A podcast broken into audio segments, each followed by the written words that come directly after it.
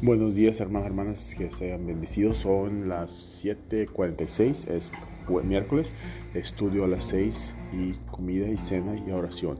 El verso Juan 13, 35 dice así, ama uno al otro, eso prueba que son, prueba al mundo que son mis discípulos. Es importante que uno amar a uno al otro. Nosotros tenemos que amar a los hermanos, a los hermanos, hermanas, a todos, para probar que somos discípulos de Cristo. Amén. Bueno, que tengas un día muy bueno, muy tremendo en el nombre de Jesús. Dios te bendiga.